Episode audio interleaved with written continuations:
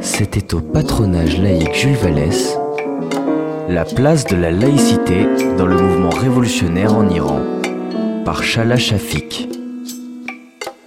Merci beaucoup aux organisateurs à, de, de cette soirée. Je suis vraiment ravie d'être parmi vous pour échanger quelques réflexions sur ce qui se passe en Iran. Et d'autant plus ravie que pendant ces longues années que je suis ici, et finalement je suis aussi française qu'iranienne, même si je garde mon accent. Alors, c'est, j'ai, j'ai tout le temps et tout le temps été questionnée par rapport à est-ce que la laïcité est importante pour l'Iran ? Est-ce que et c'est la première fois, je vous je vous assure, depuis que cette révolte embrase l'Iran. Près de trois mois, que je n'ai pas été interpellée euh, tellement ou contestée, ou je n'ai pas reçu des objections dans mes interventions à ce sujet. Ça, c'est déjà un très bon signe.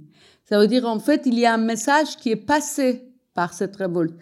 Je, pendant toutes ces années-là, euh, j'ai tout le temps, chaque fois que je parlais de l'Iran, j'avais le sentiment que les personnes pensaient que moi, je parle par rapport seulement à moi-même et toute mon expérience française impacte ma position sur la, la chose qui se passe en Iran.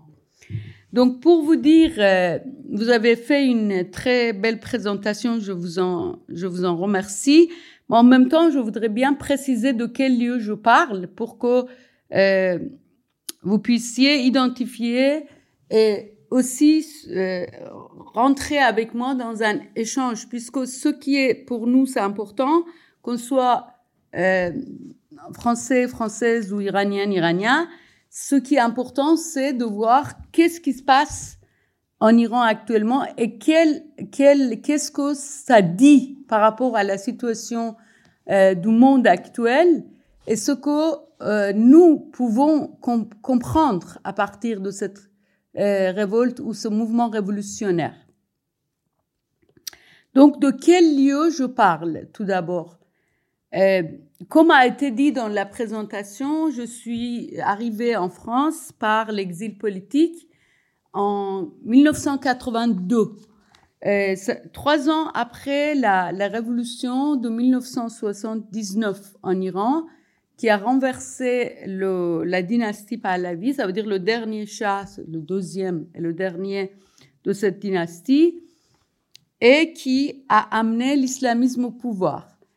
J'ai participé euh, activement dans cette révolution sans, sans pouvoir imaginer ce qui pourrait arriver, étant euh, une étudiante euh, de, radical, de, de mouvement radical, de la gauche radicale.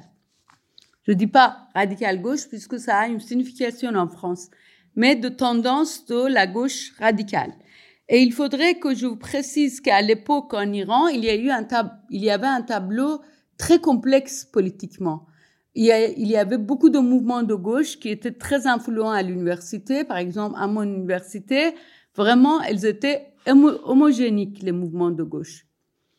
Et le, il y avait aussi les mouvements nationalistes progressistes, et de, de centre, de droite, de, il y avait plein, un tableau politique très complexe. Ça, je le dis et je le précise, puisque chaque fois qu'on parle de ça, après arriver, surtout après arriver des islamistes au pouvoir, tout le monde, la, la plupart des gens pensaient que c'est un peu une révolution qui va dans le sens de l'histoire de l'Iran et que c'était que les réformes de, de Shah, les réformes modernis, modernisatrices, étaient un peu contre le sens de l'histoire. Et c'est à cause de ça que cette révolution est arrivée.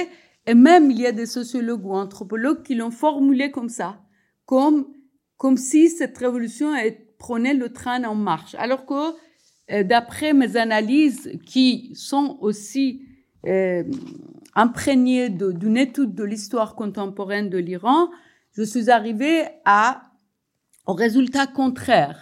Et je vais vous le dire en quelques mots. Et là, En fait, il y avait une image, si vous voulez, et il y a un autre, une autre dimension aussi à ces images que, que nous recevons en Occident par rapport aux pays dits islamiques, puisque ça, c'est déjà le problème commence par là. C'est qu'on identifie les pays par une religion.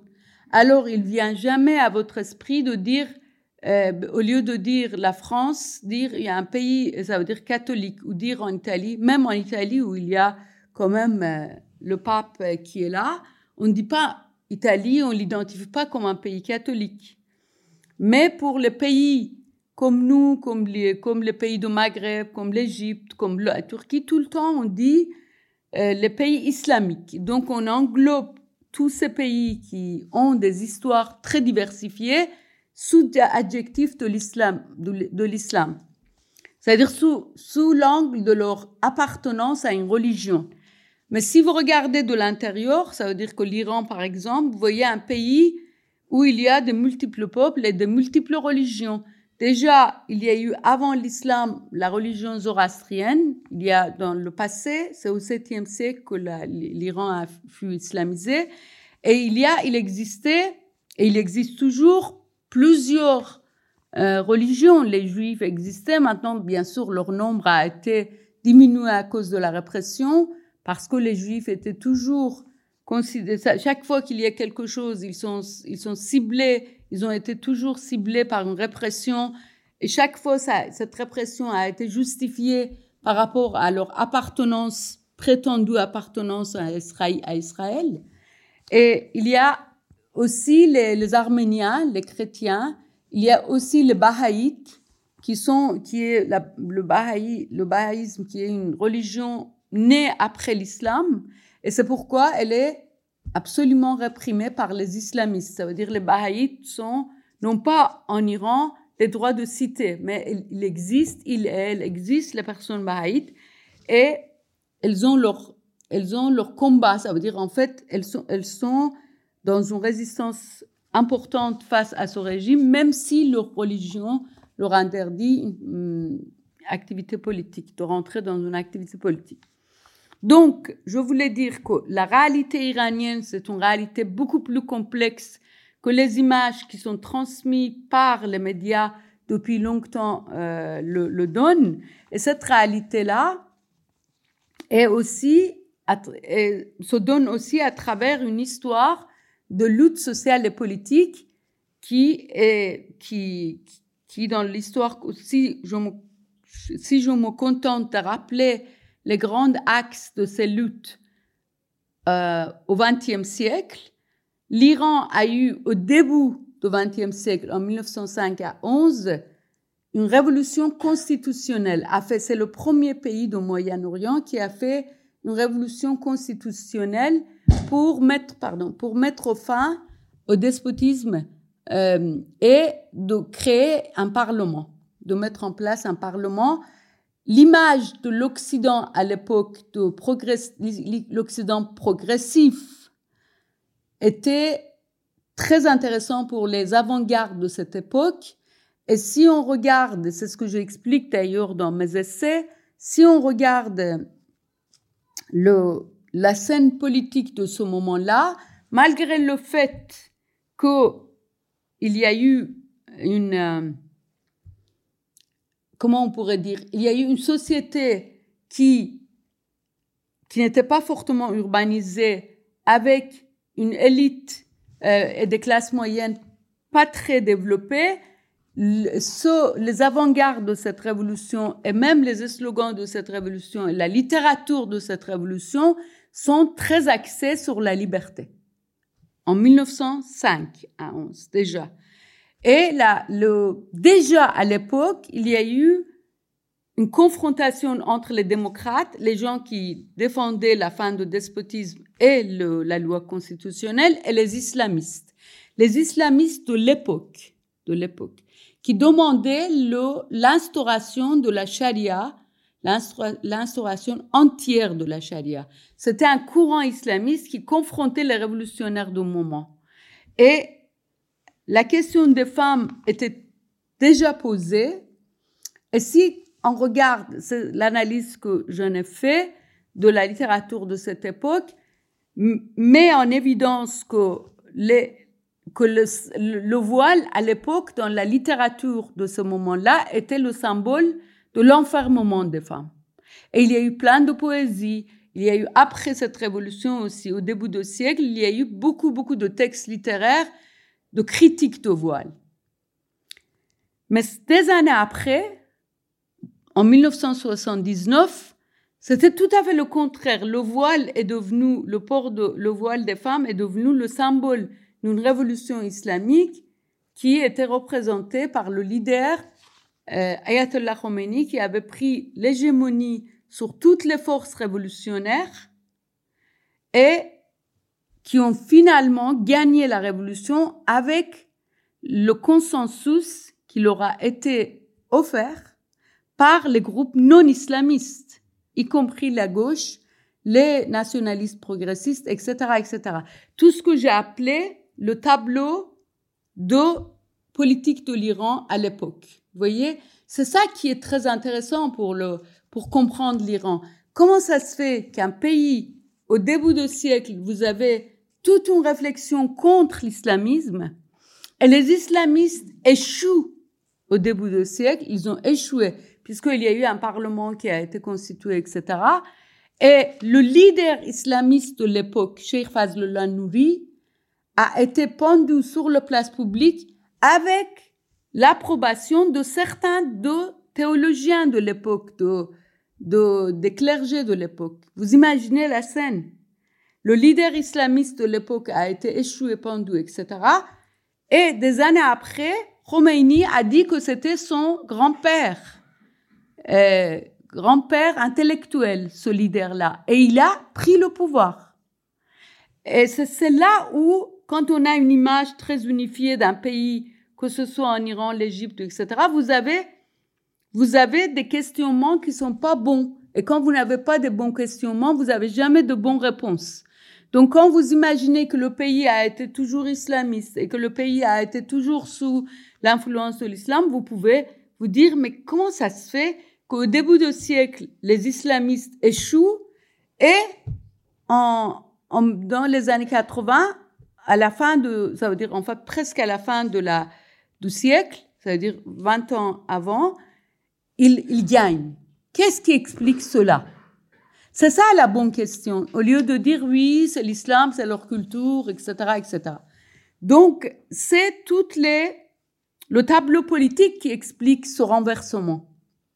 Et malheureusement, comme on n'a pas ce tableau politique et comme à partir des, des, des années soixante-dix, je dirais qu'il y a une partie des chercheurs, il y a une partie des personnes qui sont dans la pensée, et cetera, ont commencé aussi à euh, reproduire des analyses culturalistes, entre guillemets.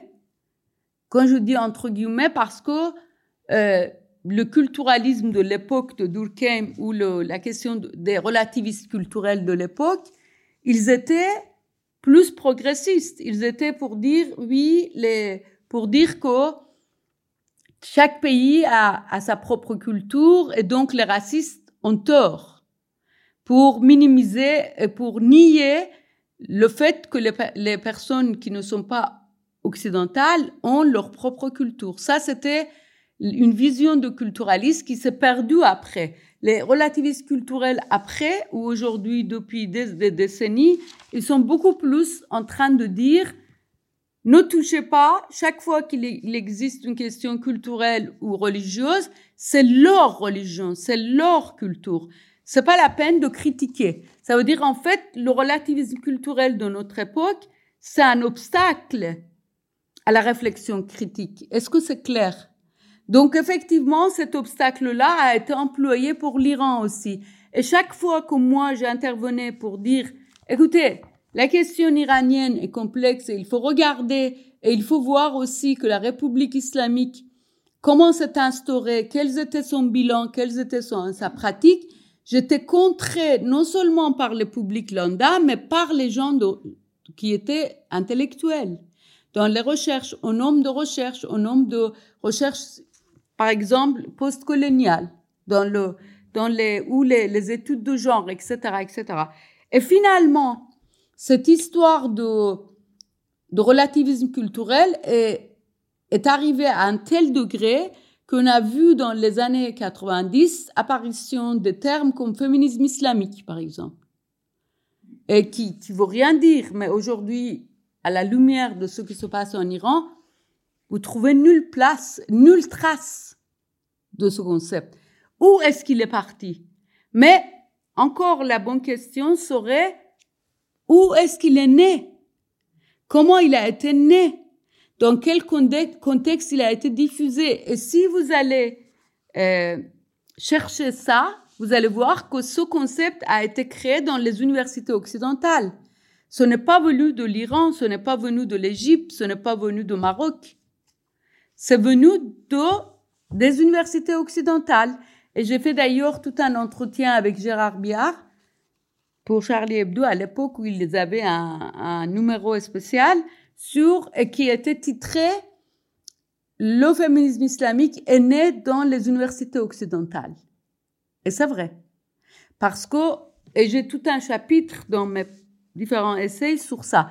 C'est pour vous dire que la réalité iranienne, elle a été regardée par le prisme de certains culturalismes primaires, qui, ne, qui n'a rien à voir avec les culturalismes savants au début, et qui est complètement déformé au profit de la justification de la République islamique.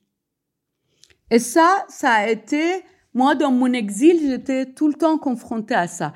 Puisque quand je suis arrivée ici, en fait, tout, mon, tout le processus de l'écriture, que ce soit dans les romans, dans les nouvelles, et dans le... Si vous regardez, par exemple, mes textes, que ce soit dans le domaine de l'essai ou dans la littérature, toutes les personnes, ça veut dire que la grande question est la question des femmes. C'est pas parce que je suis femme. C'est parce que ceux qui m'ont interrogée par rapport à ce pays, c'était cette question-là, puisque cette question était un miroir, quelque part, de ce qui est devenu cette société. La question des, des femmes, et quand on dit la question des femmes, pour moi, c'est la question qui est au centre du modèle social et politique. Comme vous aviez dit dans votre présentation, vous êtes un groupe, euh, vous êtes pour, euh, voilà, U F A L, c'est pas familialiste, parce que vous pensez que c'est une question qui aborde tout, tout le modèle social. La question des femmes, la même chose, puisque les femmes sont à la frontière entre la privée et la publique. Toutes les relations humaines, euh, elles sont présentes. Elles sont, de toute façon, elles sont pas une minorité, elles sont plus de, de la moitié de, de la société. Et la question des droits des femmes, ou de statut de femme, ou la condition des femmes, est à la fois interrogée par les rapports politiques et sociaux, mais aussi par les rapports intimes, l'amour, la sexualité, l'érotisme, et cetera, et cetera. On est d'accord. Donc, ça englobe tous les, toutes les dimensions de la vie de la société. Et donc, moi, en fait, eh, en tant que femme, femme de gauche euh, radicale, j'étais confrontée à une contradiction énorme dans ma vie propre, puisque quand j'étais en Iran et les, les, la révolution est arrivée, j'ai participé avec beaucoup d'enthousiasme dans cette révolution. Et tout de suite après, il y a eu dans, j'étais confrontée à un échec flagrant. En fait, le, j'ai compris, c'est-à-dire que la première, le premier acte que Khomeini a commis, le leader religieux de l'époque, a commis après arriver au pouvoir, était le, appeler les femmes au port de voile dans les services publics. Et le lendemain, il y avait des milliers de femmes qui étaient dans la rue pour protester. Moi, ma mère ne portait pas le voile. Ma grand-mère portait une, un voile un peu lâche. Ça veut dire, en fait, c'était pas une, quelque chose d'idéologique. C'était, il me disait toujours, c'est éducationnel. Quand je lui demandais pourquoi tu le portes, il disait, je l'ai toujours porté. On m'a dit de le porter, mais toi, tu vas voir toi-même. En fait, c'était ça son discours. Alors que c'était une femme hum, qui, qui était assez, assez intelligente, mais qui n'était pas très lettrée quand même. Mais elle avait cette réflexion-là sur, la, sur le voile. Donc, à l'époque, tous les groupes de gauche et les, les autres groupes non islamistes, les démocrates, et cetera, elles ont dit aux femmes de rentrer chez elles. dans la, dans les manifestations contre le voile, puisqu'elle disait ce n'est pas l'enjeu de la révolution. Maintenant, l'enjeu, puisque c'était presque euh, quelques semaines après l'arrivée de Khomeini au pouvoir. Et donc, elle disait, nous, on a encore autre chose à faire. Il y a les enjeux anti-impérialistes, et la, la révolution n'est pas encore achevée, c'est pas la peine. La question des femmes est secondaire. Et donc, moi, pour moi, théoriquement, ça faisait sens. Et le, dès qu'ils ont commencé, ça veut dire, en fait, et le, après la, euh, après le, quand la, les femmes ont été interpellées pour rentrer chez elles, et il y a eu même les grandes figures des femmes intellectuelles qui, après, elles l'ont, elles l'ont quand même regretté, elles ont écrit, elles ont fait leur autocritique, comme docteur Romanater, qui était d'ailleurs exilée ici, qui, a, qui était une historienne très, très intelligente et dont les travaux nous, a, nous sont très chers. Elle aussi, elle est allée dans, la, dans l'université pour dire aux femmes, rentrez chez vous, c'est pas le moment. La révolution doit être achevée. Nous, on a des autres euh, combats à mener. Donc, finalement, quand les femmes sont rentrées chez elles et les groupes islamistes ont commencé à bafouer toutes les manifestations pour la liberté, et cetera, il y a eu une censure. Après, voilà, je raccourcis. Il y a eu une répression et nous avons été poursuivis. Moi, je suis passée à la clandestinité et ça, là, j'étais tout à fait ébranlée par la situation. Je me disais, qu'est-ce qui se passe? Moi, je, il y a quelque chose que j'ai raté, en fait.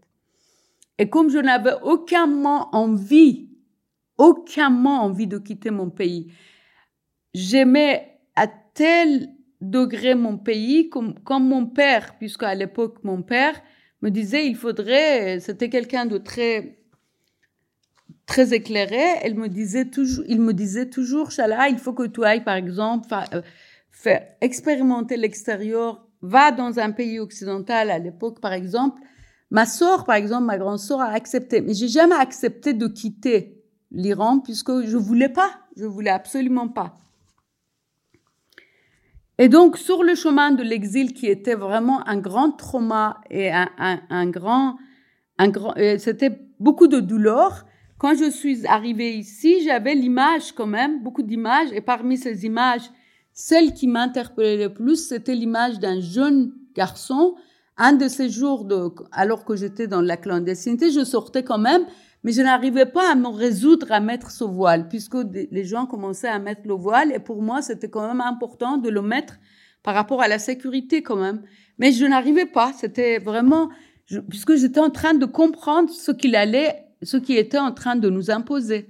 Et c'est un jeune garçon qui est venu m'interpeller en disant, avec un, une arme, Kalachnikov à l'époque, ils avaient armé les jeunes de quartier, les islamistes, les jeunes, de, elle a, il avait quinze ans, je pense. Ce, ce jeune-là, il avait quinze ou seize ans. Il m'a dit, pourquoi tu l'as pas mis ici? Imam Khomeini a dit de le mettre, mets-le.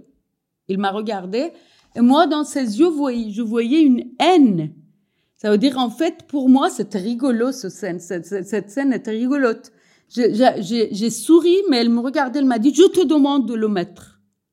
Et moi, j'ai compris que c'était vraiment, il rigolait pas. Et je voyais dans sa, sa, sa tête et dans sa manière de poser devant moi, je me voyais, voilà, qu'est-ce qu'on a foutu, qu'est-ce qu'on a fait? Qu'est-ce qu'ils vont nous faire? Qu'est-ce qu'ils vont faire aux femmes? Et quand je suis arrivée ici en exil, la première question qui m'a hantée, c'était ça. Pourquoi? Pourquoi j'avais pas vu? Alors que j'avais tous les moyens de le voir. J'étais à l'université. Je lisais énormément depuis l'enfance. J'écrivais déjà à l'époque. J'avais quand même une famille. J'étais dans, au sein d'une famille séculière qui ne m'imposait pas quelque chose de religieux. Comment ça se fait que j'avais pas vu ce danger? Et ils ont pu, comme ça, et pas seulement moi, des milliers de gens comme moi.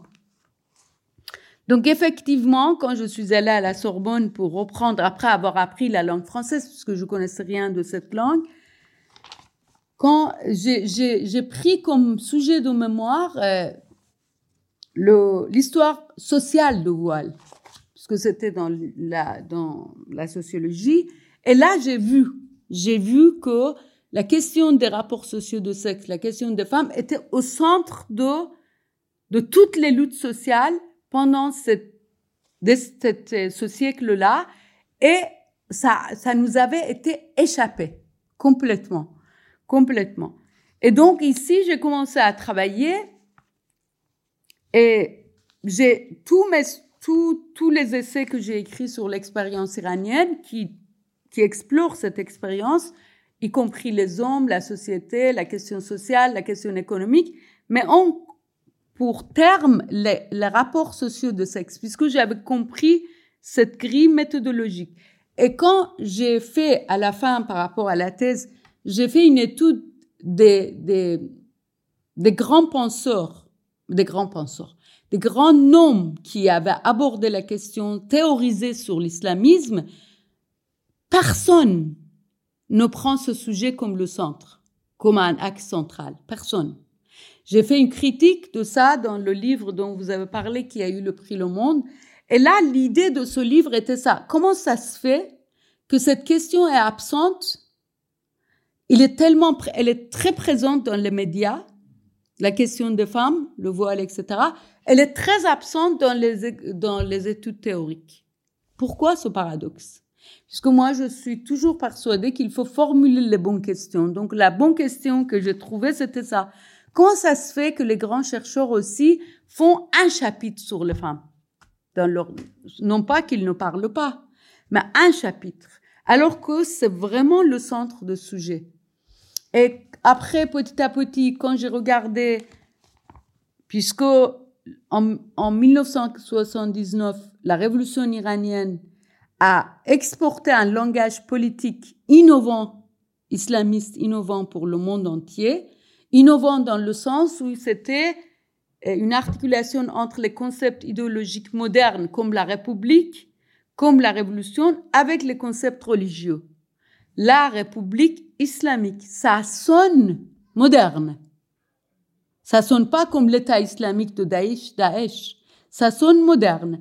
Ou la révolution islamique, ça sonne moderne. Et c'est pourquoi, par exemple, les, les gens comme Foucault, Michel Foucault était, elle disait, pour moi, c'est très intéressant, puisque quand même, il y a quelque chose de nouveau, nouveau. Il y a quelque chose d'inédit. C'est vrai, c'était inédit.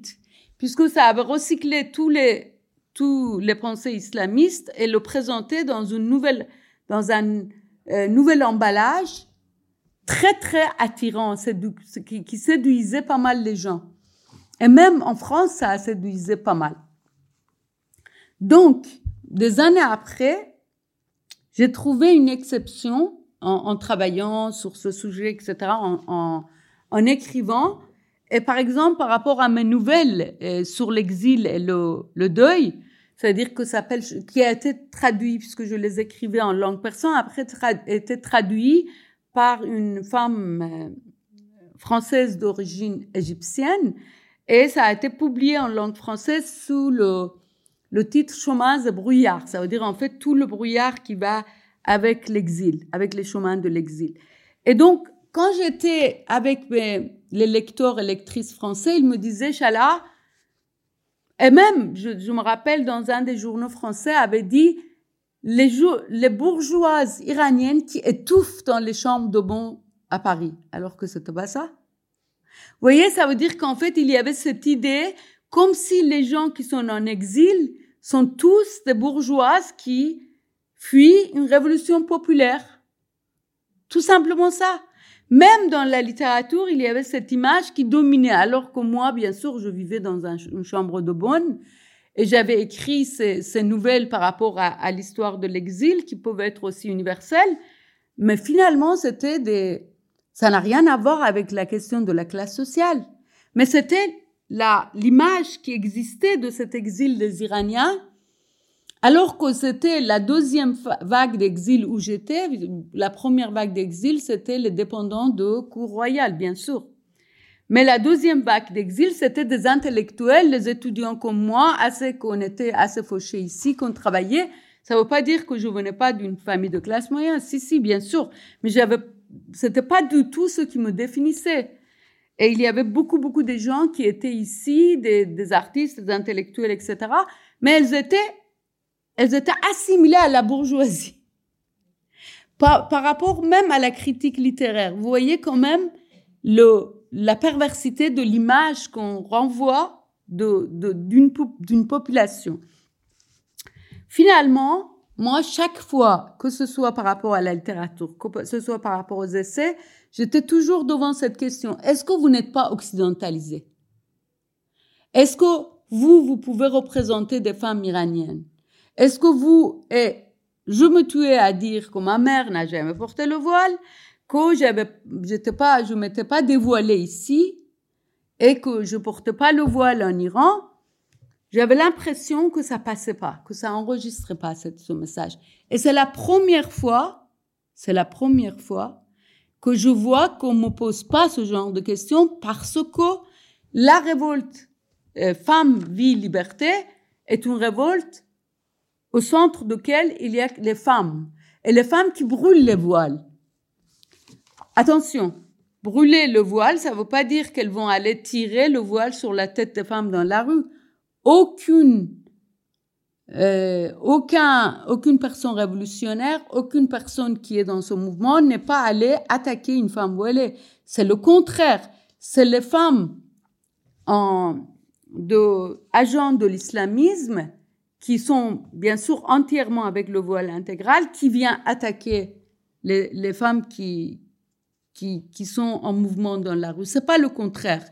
Et la, la question de turban, qui est, ça veut dire que le, le, le geste que vous avez vu, peut-être les, les jeunes qui vont aller, et j'ai fait tout un texte dans, à Franc-tireur à ce sujet, ça veut dire un, un grand texte qui explique le, tout, toute l'historique de cette, de cette révolte, c'est ce geste-là, ça cible, le, ça cible une religion qui a pris le pouvoir, une religion qui s'est accaparé de pouvoir, qui, à partir et qui s'est idéologisé, en fait, c'est toute la différence entre l'islamisme comme une pratique idéologique, comme un programme politique et idéologique, et la, les, les, être musulman. Être musulman, il y a plusieurs façons d'être musulman, et les gens le pratiquent, mais dans le monde entier. Mais l'islamisme n'est pas une pratique religieuse,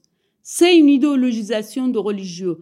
Comme les, les catholiques intégr- intégristes qui sont, ou les évangélistes qui sont en Amérique avec l'extrême droite, main dans la main, pour les, les, les slogans contre le, le, droit avortement, le droit à l'avortement de femmes. Toujours les femmes, toujours la sexualité, toujours la question des droits sexuels qui sont au centre de ces mouvements idéologico-religieux.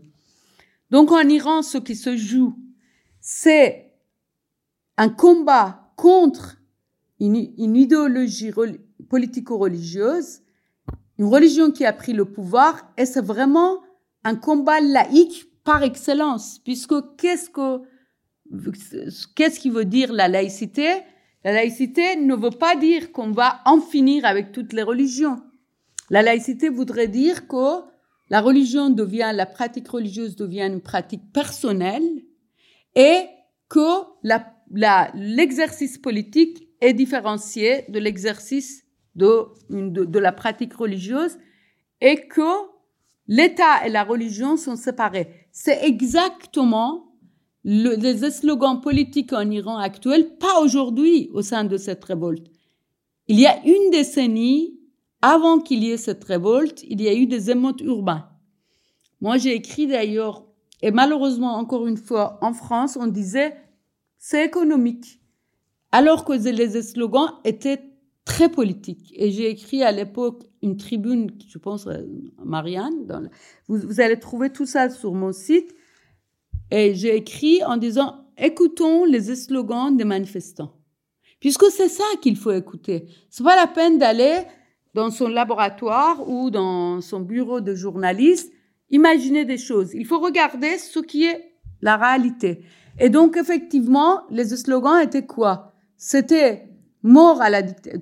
Très, très vite. Ça a commencé par la vie chère, mais c'était tout de suite politique. C'était, euh, voilà, ça ciblait le leader suprême religieux. Et un des slogans était, le peuple disait envers le leader suprême, « Tu as fait de la religion un tremplin, tu nous exploites à mort. C'était ça le slogan. Et ça, c'est quoi si ce n'est pas une revendication claire de la laïcité? C'est quoi si c'est contre une religion qui a pris le pouvoir?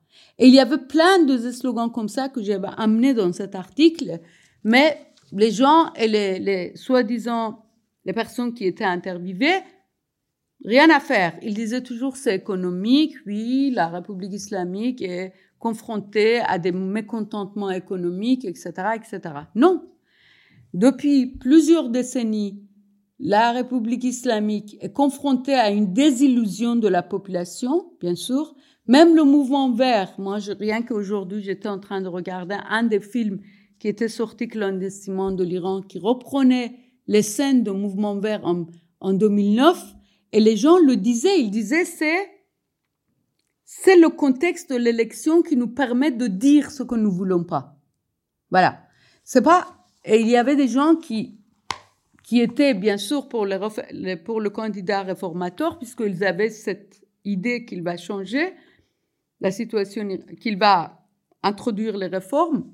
Moi, j'avais écrit à l'époque, d'ailleurs, c'est impossible, les réformes, c'est-à-dire les réformes impossibles, puisque la structure de pouvoir ne permet pas la réforme. Le, le, le peuple iranien a essayé tout, a tout essayé.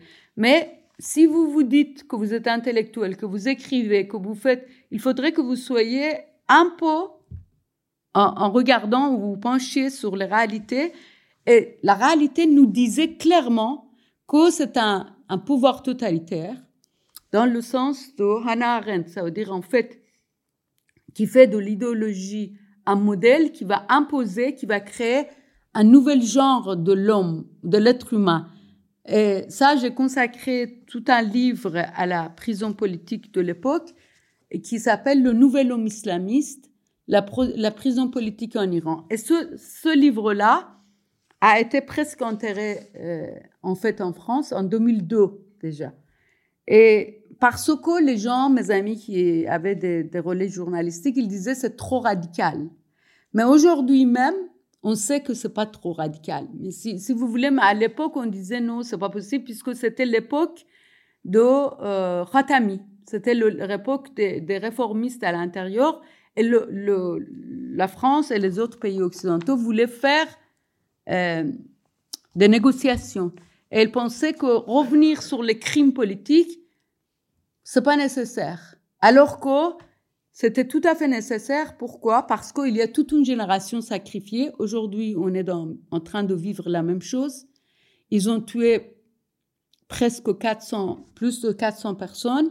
Le corps battant de cette révolte, ce sont des jeunes. Et chaque jour, on a l'image d'un nou, d'un, d'une nouvelle figure de la d'une fille ou d'un garçon euh, tué dans la rue et qui sont qui n'ont rien fait que revendiquer la liberté. À l'époque, la première décennie de la République islamique était sanglante. Des milliers de prisonniers politiques, des milliers de morts, des, des centaines de, d'exécutions. Et tout ça passait ici inaperçu. Et donc, quand on en parlait, on disait c'est trop radical, c'est trop exagéré, et cetera.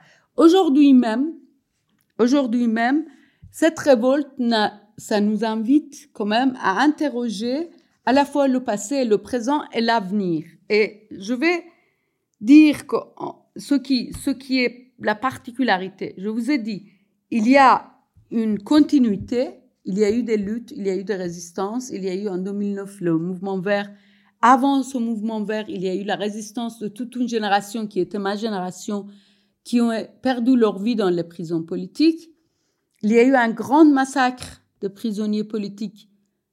Quelques mois avant le, la fatwa de la mort contre Rushdie, l'écrivain Rushdie, en dix-neuf cent quatre-vingt-huit, il y a eu une fatwa de Khomeini pour la liquidation des prisonniers politiques en Iran.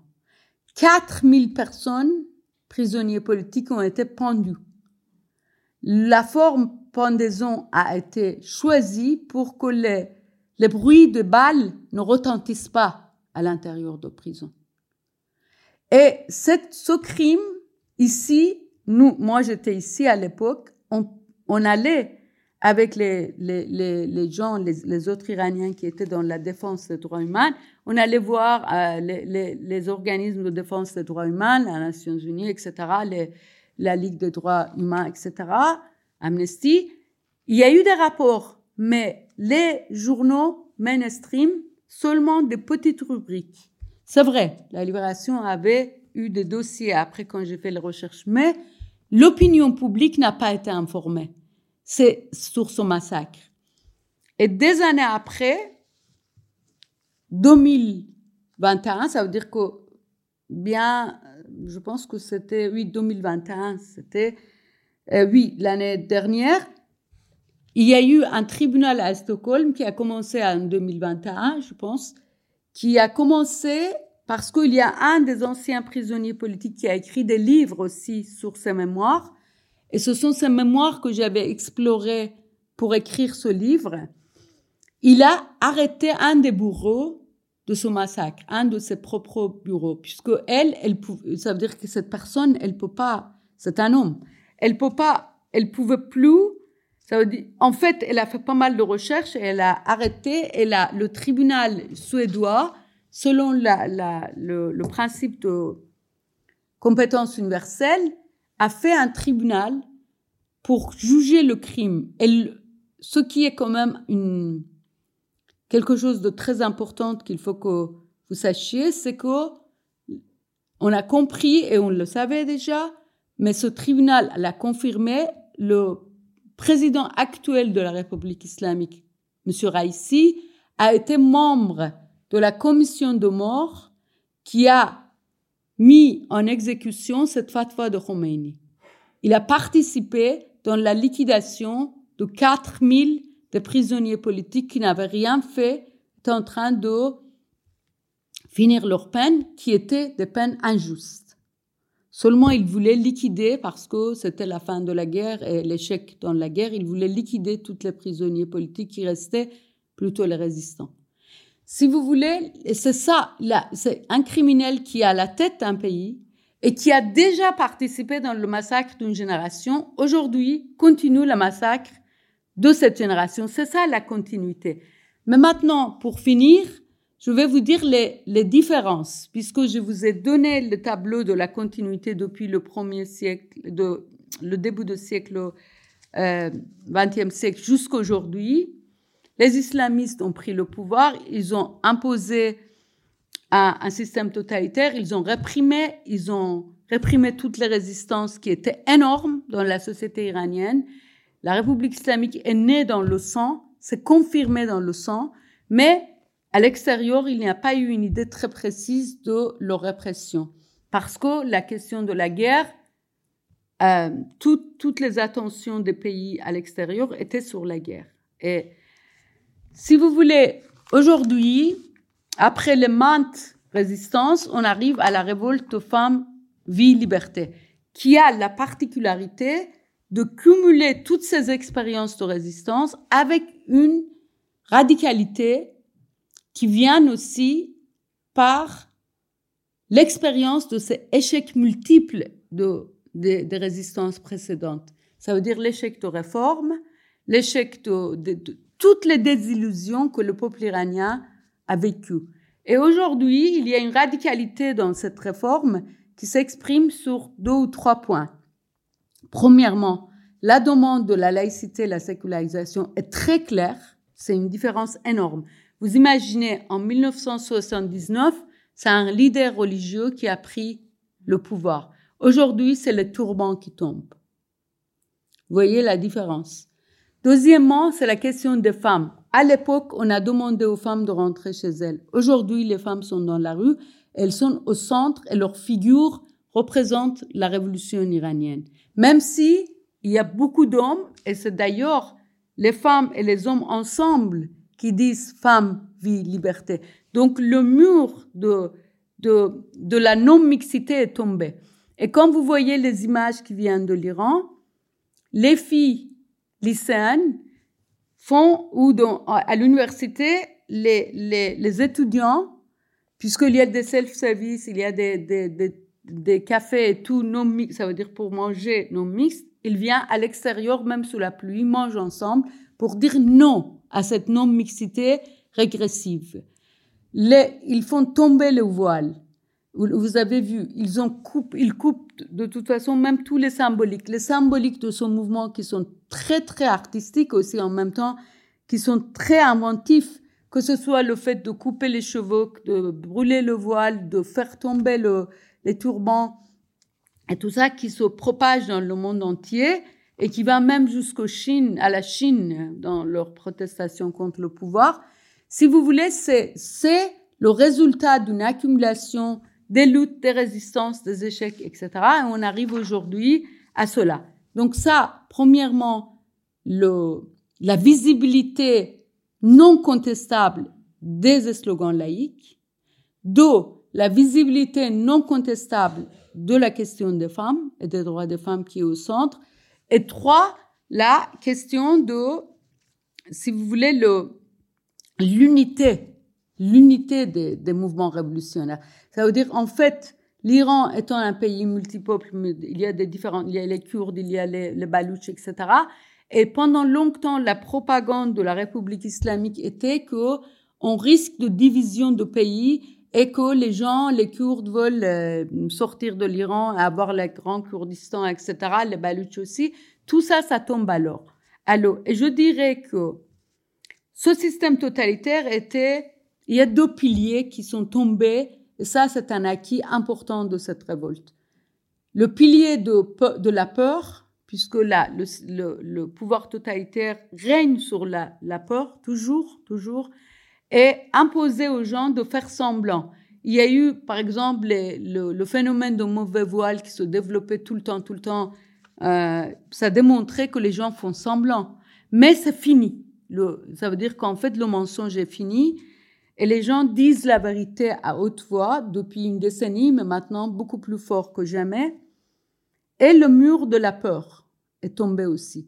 Bien sûr, il y a la répression et le mur de la peur est tombé. Hier, ils ont, ils ont procédé, hier, puisque moi j'ai un peu, je perds un peu la notion du temps et de l'espace. Si vous voulez, je vis un peu au rythme de l'Iran. À cause de ça, ça veut dire en fait, je vis à la fois ici et là-bas. Donc, si vous voulez, c'est, ils ont fait la première exécution euh, des, des protestants avec un message de la peur. Mais effectivement, ce qu'on voit, c'est que ça marche pas. Ça ne marche pas. Alors qu'avant, ils ont fait tout le temps et tout le temps. Ils continuent dans la même lignée. Et cette fois-ci, la pression internationale, pas suffisamment, pas comme il faut, mais elle est là. Parce que le monde a Encore une fois, par exemple, ma génération, personne n'a entendu sa voix. Dans les prisons, quand ils ont été pendus, personne, personne. Et même les gens qui le savaient ici, les, les, les instances internationales étaient au courant. Tout le monde était au courant. Ils se sont contentés de faire des petites rubriques. Mais aujourd'hui, quand même, il y a une... Euh, heureusement, heureusement, cette révolte amène quand même à... au fait que les pouvoirs occidentaux qui, qui, qui, qui, qui se veulent euh, les représentants des valeurs humaines transversales et euh, universelles agissent, mais pas suffisamment. Et je pense que ce qui nous fait regretter la situation actuelle par rapport à, à, à cette réaction du monde, de, des pays démocratiques occidentaux, c'est leur euh, absence de politique concrète. Je veux... En fait, bien sûr, les déclarations sont là. Les déclarations, nous sommes indignés, nous, euh, nous rendons hommage à, au courage du peuple iranien, nous admirons le courage des femmes iraniennes, mais ça ne suffit pas. Les gestes les plus, les plus euh, comment... Hum, routine dans ce genre de situation qui est appeler les ambassadeurs n'a pas été faite. Ça, ça, ça a été fait dans d'autres occasions, n'a pas été faite. Et pour les Iraniens, c'est quand même un signe, un signe de pas très, pas très agréable. On, on, il envoie plein, plein de messages en disant nous attendons quand même des signes plus forts. Et effectivement, on, on le voit pas. Et moi, je, je vais terminer par cela. c'est que les op- l'opinion publique, bien sûr, le pouvoir, on est dans une société démocratique, le pouvoir a son champ de pouvoir, mais la société civile a ses mots à dire, a ses pressions à faire.